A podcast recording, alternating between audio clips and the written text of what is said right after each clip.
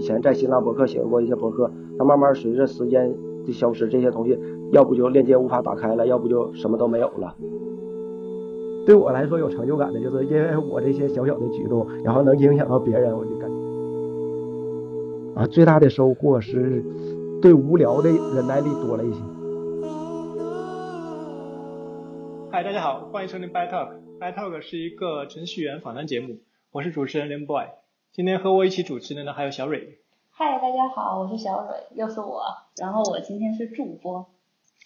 嗯，这次请到的嘉宾是一红，他目前在大连工作，热爱跑步、编程和开源，喜欢折腾，做事又很有持续性的一位程序员。好，欢迎一红。嗯，大家好，我是一红。嗯嗯，上面已经介绍完我了。嗯，然后如果大家有什么跑步、编程或者开源的问题，可以随时联系我。谢谢。嗯，好嘞。嗯，一红，你是哪里人啊？我是沈阳人。那你现在为什么会选择留在大连？因为之前，因为简单来说就是媳妇儿在大连，然后当时毕业找工作的时候面临选择，最后。就是在大连找了一份工作，然后媳妇儿也正好工作能调到大连。之前她在北京，然后就选择在在在大连工作生活。嗯，这是一个比较有沈阳明显特征的沈阳人。你现在是在大连做，也是做互联网相关的工作是吗？啊，对，我现在是做一个后端开发，主要用语言是 Python 之类的。现在大连那边整体的互联网氛围是怎么样的呀？大连主要互联网氛围是外包非常多，大概能占到百分之八十左右吧。然后有一些外企的，就是一些边缘项目在大连，比如说思科，比如说艾森哲，但是艾森哲不算边缘项目，艾森哲好多重点项目也在大连。然后其实当年当时还有甲骨文，还有英特尔是这么一些外企，然后还有一些对日外包，还有一些日企。然后有一些本土企业，但是做的比较一般吧，就整体来说还是以外包为主。嗯，那那比如说你在这种氛围下面，你感觉，比如说跟北京或者其他互联网氛围更浓的城市相比，没有觉得会有比较遗憾没有去那些城市呢？呃，应该是有一些遗憾，因为当时从上一份游戏公司，当时在做数据分析，然后。当时公司也面临着不太行，然后其实去考虑过去北上广试一试，当时也拿到了阿里之类的 offer，但是由于那时候孩子还小，刚出生不久，然后简单的谈了一下，其实也就选择定在大连了，就没走。然后当时就是也是正好转行嘛，然后也从游戏公司出来，也不做数据分析师，就是从从事后端开发到今天。当时是一八年初的时候，嗯。孩子出生也是会影响你一个城市的选择，是吧？嗯，对。然后就选择定居在大连。嗯，你你你为什么是在游戏公司做做数据分析呀？一般呃大家都听到互联网，感觉在游戏公司应该是做游戏开发之类的。啊，因为当时也不太会游戏开发，其实当时是进的运营组，所以做了一段时间运营，然后。然后在上一家，在上上一家机械行业的时候，我在米其林实习，那个时候接触了好多 Excel 表格的东西，然后我还会一些 Excel 公式啦，什么拉表啦，然后当时就调到数据组了，然后包括给数据组写一些 circle 啦之类的东西，然后也慢慢会成变成了，对。啊，所以之前那些积累还是会用得上的，是吧？啊，对，其实我转行了好多次，从机械啊。工程师转到运营，然后又转到数据分析师，然后现在到程序员。其实每一个其实都跟前面有一些联系。也做数据分析的时候会写 Circle 嘛，然后那个时候接触到自动化，然后学的 Python。所以你进入计算机行业其实也是，并不是当初就瞄着这个方向去的。哦，对。其实进计算机行业之前，我在图书馆偶然间读了一本书嘛，云峰的一本书叫。游戏之旅，我的编程感悟的大致知道计算机行业是怎么回事儿，游戏开发是怎么回事儿，然后因因为打了好多游戏，然后也懂一些游戏，就进到游戏公司。那比如说你现在进入到计算机行业做这块之后，你觉得编程这个它吸引你的点有哪些啊？嗯，就是有点像魔法一样，就你你如果会编程了，你会想办法去解决问题。其实这一个问题。在你面前你是不知道怎么解决的。但是你比如说你从头到尾走通过一个项目，你知道会把这个问题分成一个一个小部分，然后会先去解决哪个，去再去解决哪个，然后你搜索能力也比较强，最后从头到尾解决这个过程会非常有意思，然后也挺有成就感的。所以就是在编程里面，就是你不会特别受物理世界的一些限制。嗯，对，就是你感觉你是无所不能的，虽然其实不是这样，但是你可以通过自己学习，通过自己搜索，去一步一步去把问题接近这个问题，去最后解决它。那其实你刚刚提到，像你之前转了比较各种转行，那你觉得这个转行对你来说是一种自然的行为，还是一个被动的行为？其实是一个比较自自然的行为，因为人不应该局限在一个地方，比如说你一辈子就去做一个一件事儿，然后就把这件事做的比较熟练。就其实这几次转行从头到尾看下来的话，你每一个都在为下一个积累。就是其实当初接触 Excel，然后做做数据分析用 Excel，然后学了 Circle，学了 Circle，自然而然的学了编程。然后你会发现前面的都会成为你下一个行业的经验，就比较有意思。比如你现在做的事情，你接下来大概你觉得还会转吗？应该不会了，因为这块要学的东西非常非常多，然后也我自身的兴趣也在这儿，然后结合地理位置，比如说我想留在大连，也只有继续在计算机行业或者计算机相关行业能找到我的位置，应该短时间内不太会转。嗯，而且计算机行业相对来说受地理位置的限制，它不会那么大，因为就网络上世界还是很丰富的。对，将来比如说新冠这次也会有一些远程工作的机会，然后我也会考虑这些。然后我看你 GitHub 上面其实开源项目参与的会比较多，你目前有没有一些比较感兴趣或参与比较多的项目？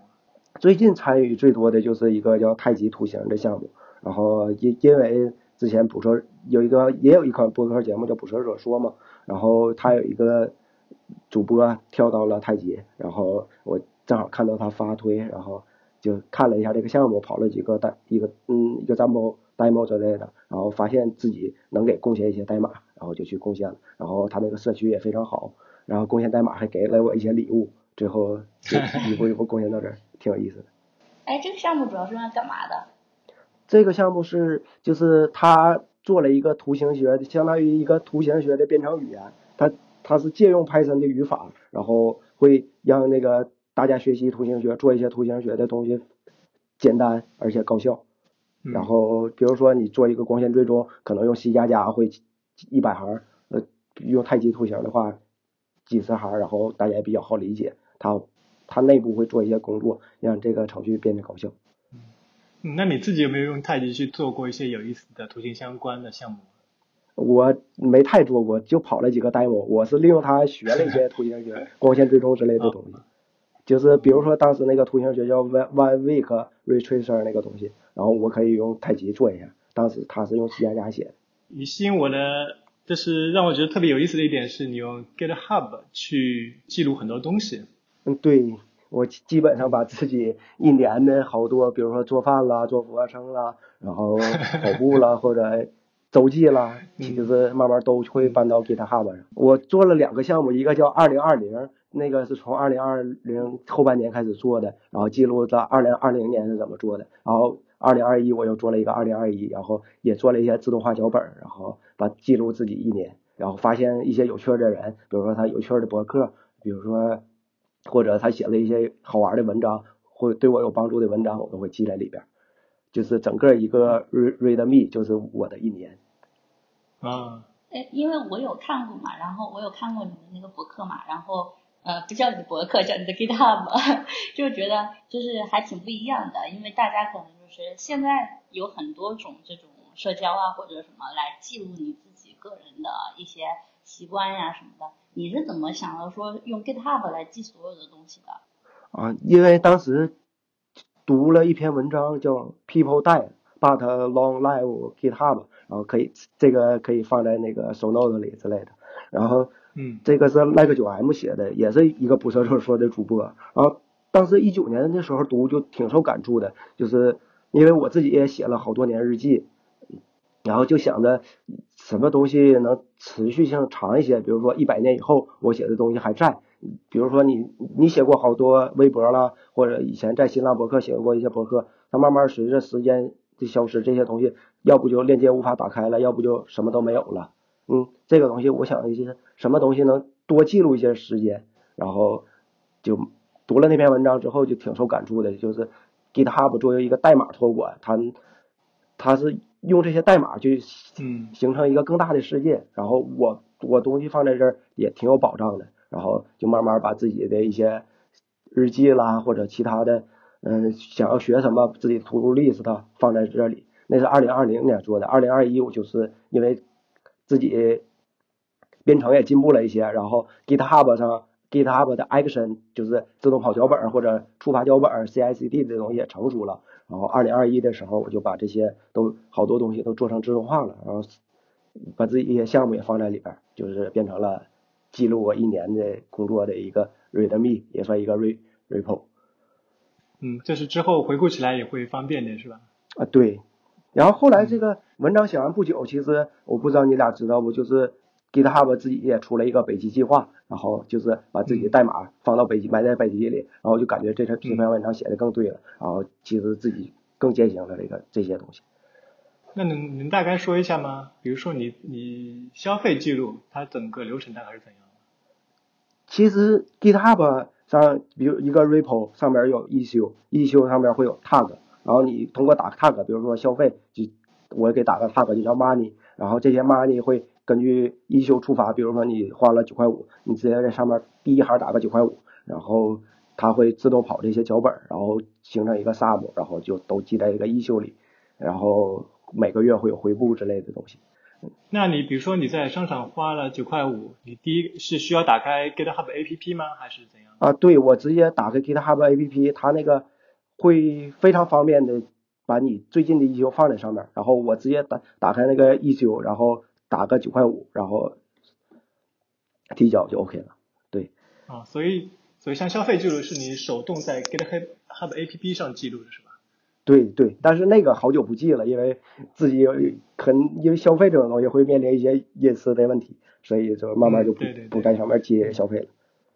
嗯，那我看你早起记录应该是相对来说更加智能化一点的。哦，对，那个早起记录是我利用 iPhone 的 iOS 有一个 APP 叫捷径，嗯，英文叫 Shortcuts，就那个东西，我发现那个东西是能发 POST 的请求的，而 GitHub Action 是能跟一能用 POST 的 API 直接访问的，然后我就想办法把这两个结合起来，然后每天早上，比如说我四点半起来，闹钟响了，我关闭闹钟就会触发这个捷径，然后这个捷径会跑发一个 POST 的请求，然后 GitHub Action 会自动跑这个请求，然后我的早起就会记录在 GitHub issue 里，然后 GitHub issue 里的东西我每天会跑一个自动化脚本，最后生成一个我每天那个跑早起的 group by，就是把我一共跑多少天早起，然后又随便找了一个古诗，因为自己比较喜欢诗歌，又嗯就找了一个古诗的 API，然后每天不同的古诗，然后发给自己，我看一下这个诗，有的会，有的不会，不会的我还去会去查一下，就非常有意思，就每天早上起来又多了一些期待。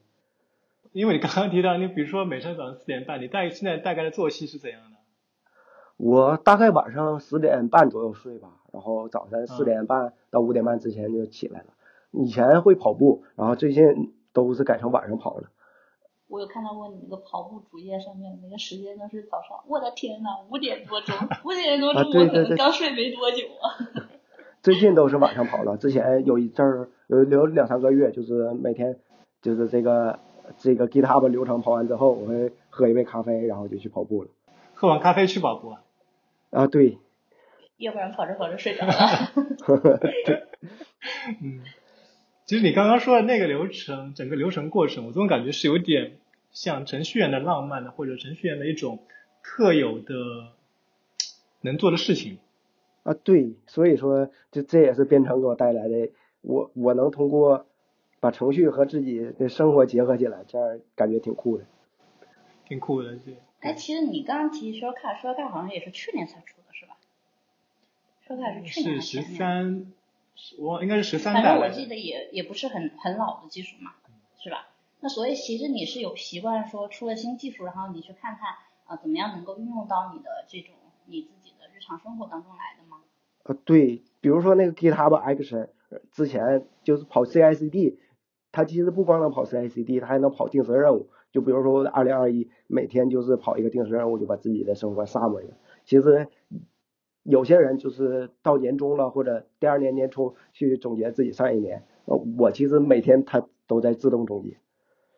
那你现在比如说这种记录已经成为你的习惯了吗？呃，算是吧，因为有一些时候也会忘。最近的习惯是写周记，就是看到一个人说应该写周记回顾自己，然后其实周记每周其实记录几条之后，回过了头看这些流水账，然后把自己的一年串起来也挺有意思的。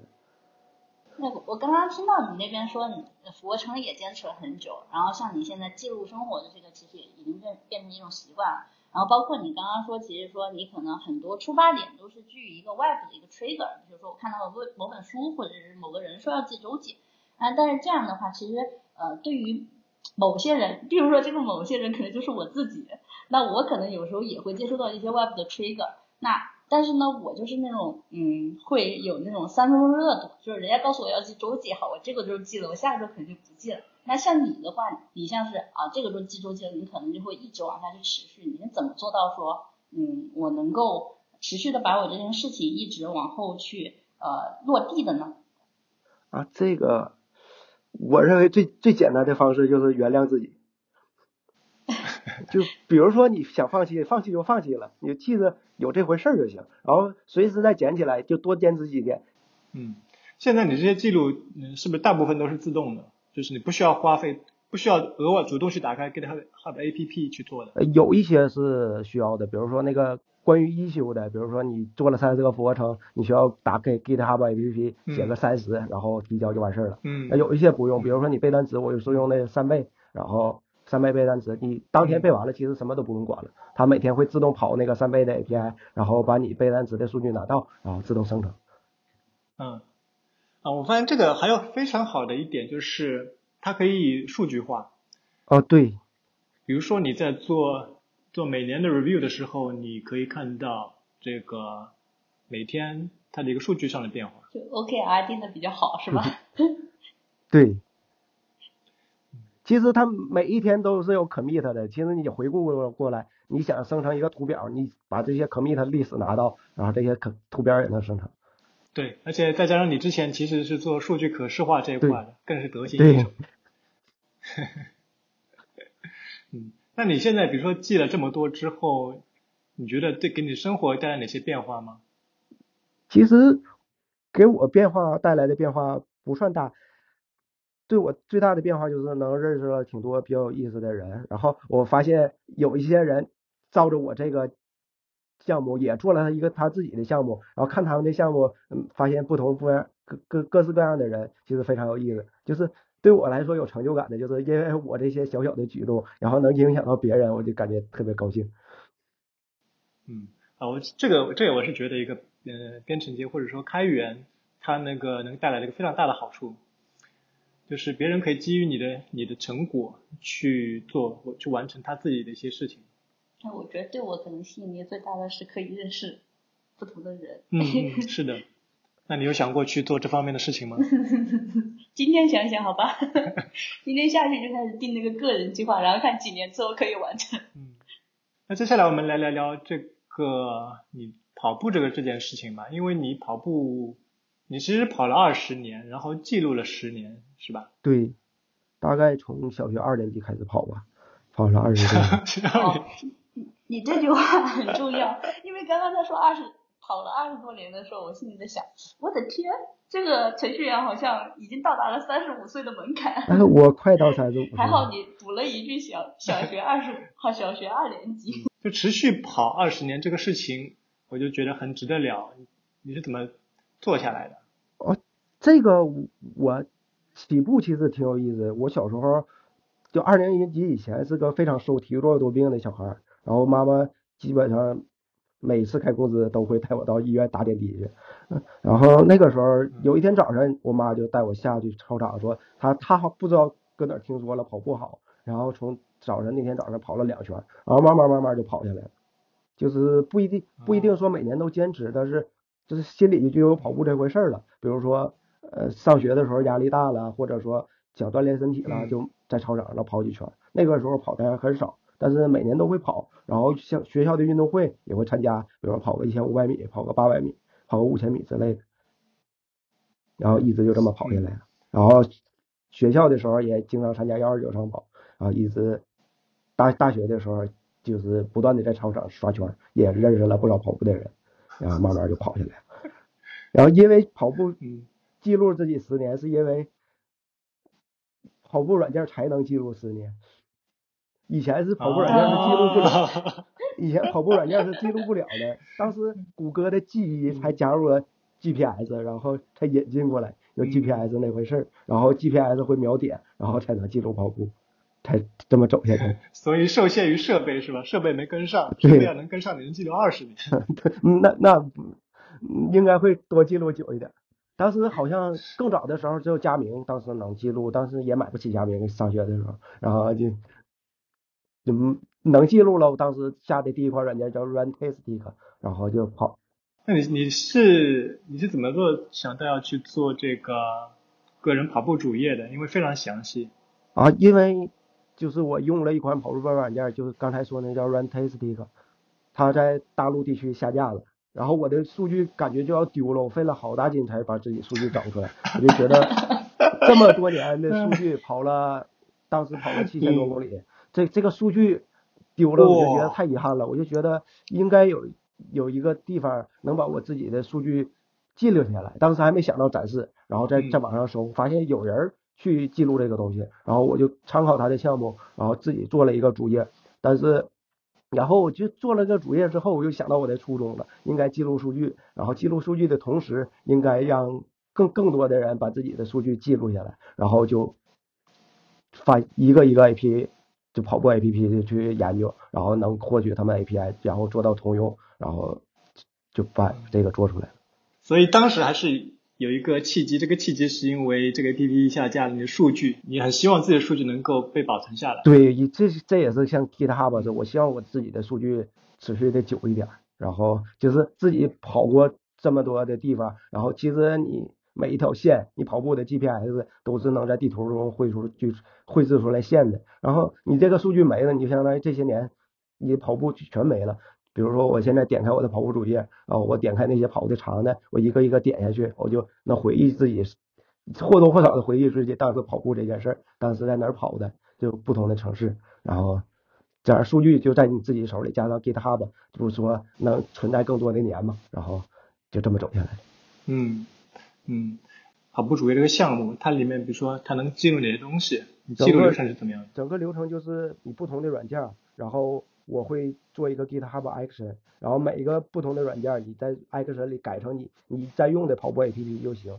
然后它每天会定时的跑这个 Action，然后会把自己的数据生成我这个跑步主页需要的格式，然后存成一个 SQLite，就是我们手机记录呃电话本这些这个小小型的数据库，然后存在这里还存一份跑步通用的数据格式，跑步通用的数据格式叫 GPX。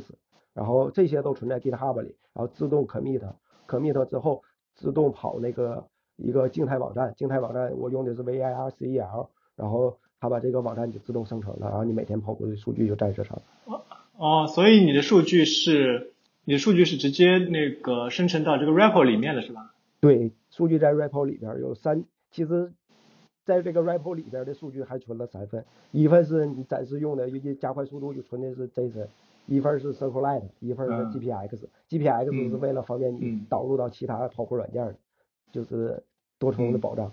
有这些数据之后，你就可以打开主页，你就能看到你每一年、每一天它的跑了多久，它的行进路程是怎么样的。对，然后有排序，这个还挺酷看你跑最多的是是什么？其实还我发现还有更多的人用用 Running Page 不是为了展示的跑步数据，比如说有一些比较封闭的跑步软件。你拿到数据之后，它会转到一个开放的东西，因为它也有获取数据的功能。对，就我就想问一下，因为听起来其实你所有的数据源来源还是那些健身 app 嘛，是吧？对。因为我个人是一个不 不怎么健身的人，所以我想说是，人家那些 app 没有提供现在你提供的那些功能吗？还是说其实你更多的是在于的是说你呃可以把各个 app 的一些数据做一个整合这样？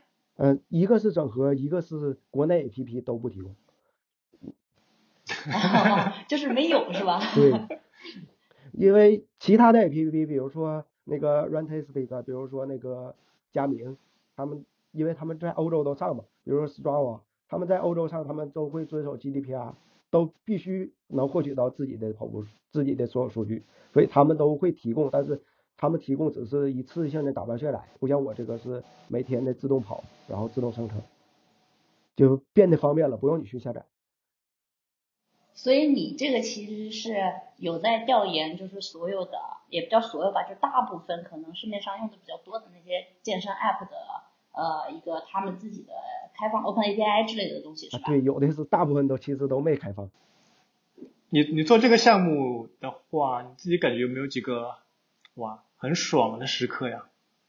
啊，有过，一个是嗯，有人给我发感谢说要给我赞助，其实我感觉我配不上这些赞助，然后我就说谢谢就够了。然后我发现还有人说想给我打赏，然后。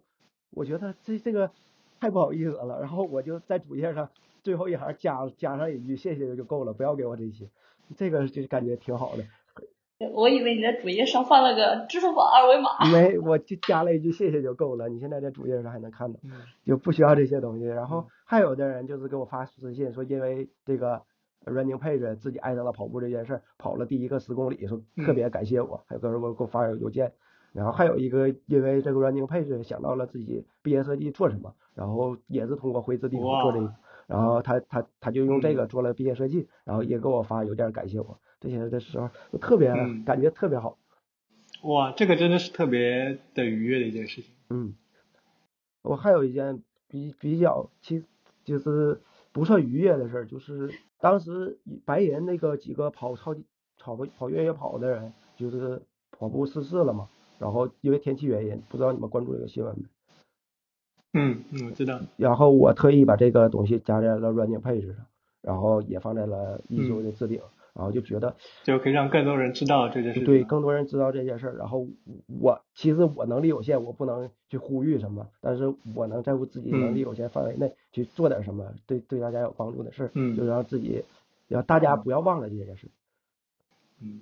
哎，那你有考虑过加点别的吗？你就比如说你现在可能就 focus 在跑步上面，但是可能很多人他就是不怎么爱跑步，他喜欢干点别的，比如游泳啊什么的。啊，这个有人加，其实我自己咱没想加，然后我还会在上面推荐有几个 folk 加，他们 folk 的话，有人做了一些骑摩托车的服务，有一些做了骑游泳、爬山的服务，对，然后。他们这 folk 里有，然后如果有人想要这个，我直接就给他推荐这个 folk，他直接用那个 folk 就行。嗯，这不也是，这我觉得也是开开源的魅力，就是你自己做的一个项目，有有 fork 出来的，它增加了一些功能。但我这个其实主主站，其实其实我这个原 repo 其实不想添加这个功能，保持在就是跑步这个东西。但是我可以推荐这些 fork，然后骑摩托车的人可以去研究骑摩托车那个。项目，然后爬山的人可以爬，哎，爬山那个项目，对。那你会有跑过马拉松吗？啊，跑过四五回吧，跑过五回，大概样。你跑下来是在那个大连，是不是经常每每年都会举行一次？啊，这两年因为新冠没举行，剩下应该是每年都举行。大连马拉松其实比较有历史，就是改革开放刚刚开始，大连和北京就一起举办，然后我跑过两次大连。成绩怎么样？我跑了一般吧，那个时候其实没太跑下来。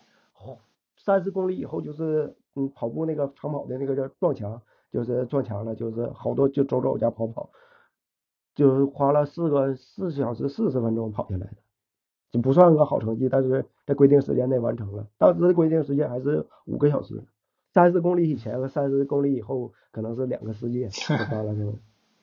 哎，我突然很想礼貌的问一个不礼貌的问题，就是跑步到底能减肥吗？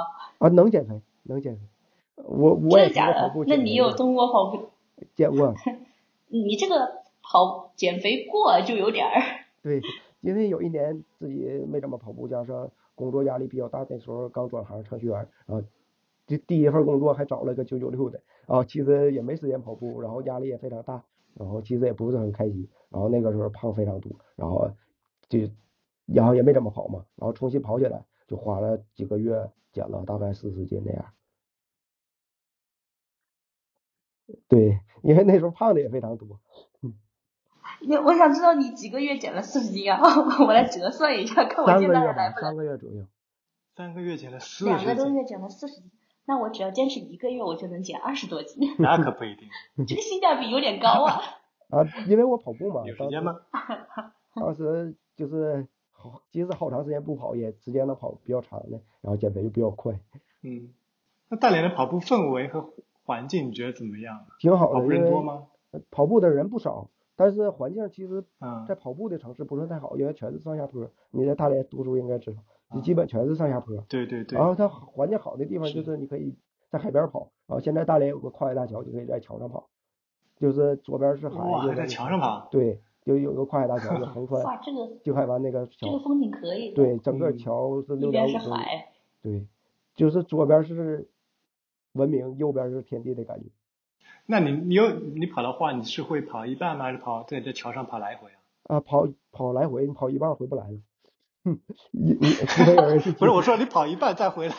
啊不不。我在想，呃，跑一半是要怎么样的？跑一半是在那边住着了吗？可能那边还有个别墅在那儿呢。哦，对，有道理。啊。桥这边是我家，桥那边也是我家。也是我家。今天仰卧，明天起坐。嗯，会会跑来回，有的但是有的时候会跑到那边，然后就花点钱打车回来，因为那边没有公交。嗯，因为我觉得其实挺你来回挺远的，十多公里嘞。啊，对对对，有时候就打车回来就偷懒了。是的，是的，这个确实挺挑战的。嗯，那你觉得跑步给你最大的乐趣是什么？啊，现在对我来说最大的乐趣就是每天可以跑步的时候听博客，就是产出数据。一个是，我觉得可能是不跑难受。对，就是跑步。数据吧，我觉得是。跑时间长了会有一种愉悦感，这是一。二二是，我现在其实跑的不算太长，但是每天跑步跑步我会听播客。对于我来说，我是一个那个不太能分心的人，但是跑步听播客是一个我为数不多可以一心二用的时候，就是一边跑步一边听播客。这也挺好的。对，相当于你你你虽然跑的不算快，但你这个时候用短极短的时间内就能做两件事。然后听博客其实也挺认真的，因为你你跑步其实你已经全神贯注了，然后不不会像别的听博客的时候听听就会有别的事儿打扰，就是你博客听的也其实也挺认真。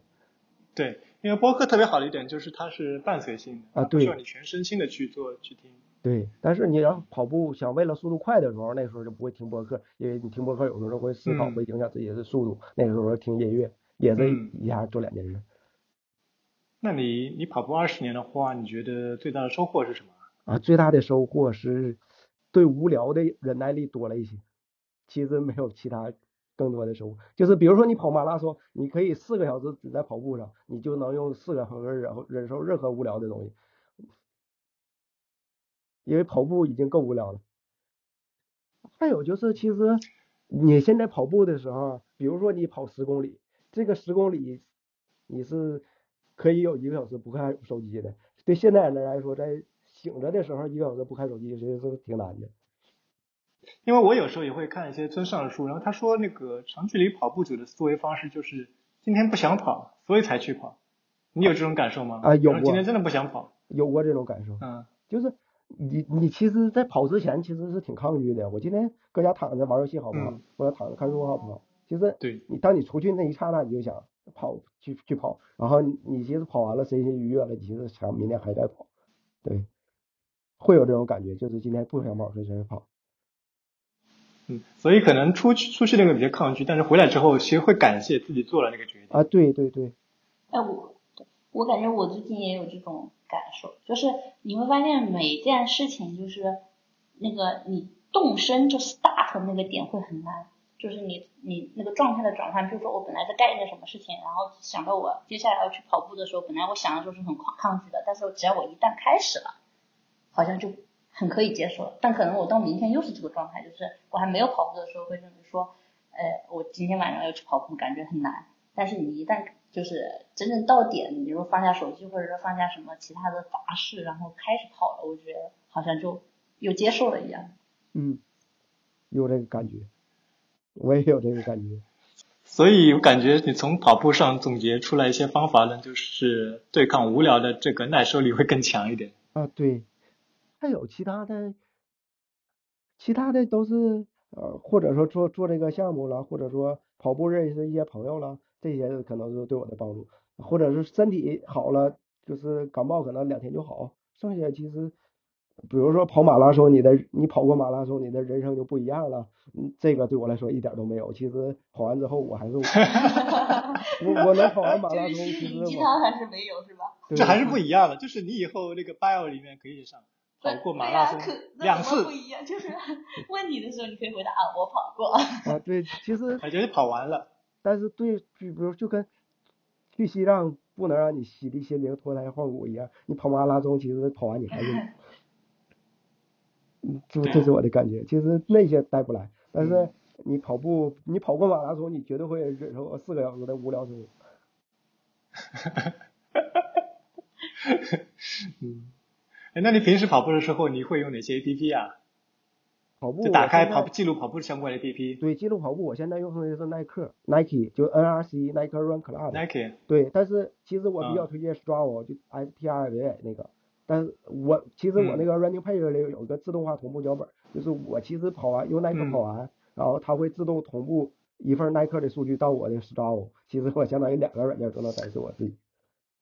啊，Strava 其实就是导入了是吧？它它 Strava 是唯一一个开放 API 的跑步软件，所以说它你要研究明白它 API，其实什么都它都支持。所以说我对大多数人都都支推荐这个 Strava。Strava 其实还是它每年订阅费是五十刀吧？啊，其实你不太用订阅，你用它基本。对我我其实想知道订阅之后 会得到什么。就免费版跟收费版的。对对对。可视化的东西，然后你的地图、热力图展示，但是这些 Running Page 其实都帮你做了。其实也。嗯嗯嗯，了解。哎，幸亏我还没去买。那你比如说，你接下来有你打算说在哪些事情上面打算再多花点时间吗？其实我下一步想多学一些编程底层的东西，因为自己没经历过科班啊，其实也挺感兴趣，就操作系统啦或者什么网络啦这方面的东西，就简单深入一下。或者比如说你写个编译器是怎么运行的，这些东西我都都想简单的看看。都想简单。你现在不是在这个图形学相关的，你是不是感觉可以图形图形学作为切入点？啊，对，也可以稍微学一点。然后就是我对这些东西其实都不太抗拒，不太抗拒学习。嗯。有意思的我都会学一点，虽然可能对工作没有帮助，但但是能给我带来一些快乐吧，学这些东西。嗯，就是就是能了了解它是怎么运行的这个东西，对你来说也挺有乐趣的。啊，对。那你你有没有一些不错的产品啊或者工具推荐吗？工具产品，我想一想，嗯，一些利器，嗯，利器，我想一想，我其实想推荐一个，嗯，叫 Day One，我一直用那个记录自己，就心情好会发一张照片，已经做好多年了，其实。我现在还在做，就想起来我会发一张照片，想起来我会发一张照片。我二零一三年就买这个软件了，然后一直到今天，然后你现在还在用吗？还在用。他那个那年节日会就是把我带回去，我拍个拍个照片那一刻，就是你坚持很长时间一件事，普通的一天可能没有任何意义，但你坚做了七年之后，你回过头看会非常非常有意思。你会想到自己当时那一天在干嘛，为什么会记这一张照片。所以这个可能是拉长时间来看会比较有效果啊。对。那你你推荐几个你跑步时候你会听的一些播客吧？啊，我，嗯，现在我你这个 By Talk 我每期我都会听，然后还有风言风语，嗯，跑步会听，对，然后捕蛇者说，然后还有故事 F F，这个我听的是最多的，因为每期。他出跑步我都会听，对，因为他那个时间是正好的，他每期二十多分钟，我跑五公里正好。啊，对，然后但是有的时候不想只需要二十多分钟啊。啊啊，对，有的时候三十分钟，五公里的话，有 快的话二十二十分二十多分钟。就不听的话，可能二十多分钟；听的话就三十分钟。啊，对，差不多。然后其实，但是啊，故事 FM 有一个不好的，就是它有一些有时候故事会非常伤感。然后你跑步完，你跑完步本来心情会很好，的，会变得心情不太好。跑着跑着跑。所以说，听故事 FM 的时候，我会先看一下标题，会大致扫一下这这期讲什么，适不适合。嗯，会扫一下他那个标题内容，会看看他讲什么。哦，还有就是我会听忽左忽右，集合。对，集合，然后有的时候会听一点当代的密片，嗯，这些，然后会听一个英文播客，对，会听那个英文博客，我忘了叫什么名了，我看一眼，啊，叫 co-recursive，就是合作递归那个名词，一会儿我会发你，我会听那个英文博客，我会偶尔听一下。哦，这个我还没听过。嗯，这个挺好的，然后我在推上也推荐过这个，嗯。这他讲的是哪方面的一些内容？就是他会请一些比较有名的编程方面的人，然后会专门给他座谈。他也请过丽娜斯之类的。这个博客它会有全全部的那个字幕，就是不是字幕就是给你他说什么都给你列出来。你如果听不懂的话，你跑步回来可以去看它那个里边是对话这个英文是什么，然后你可以记一下。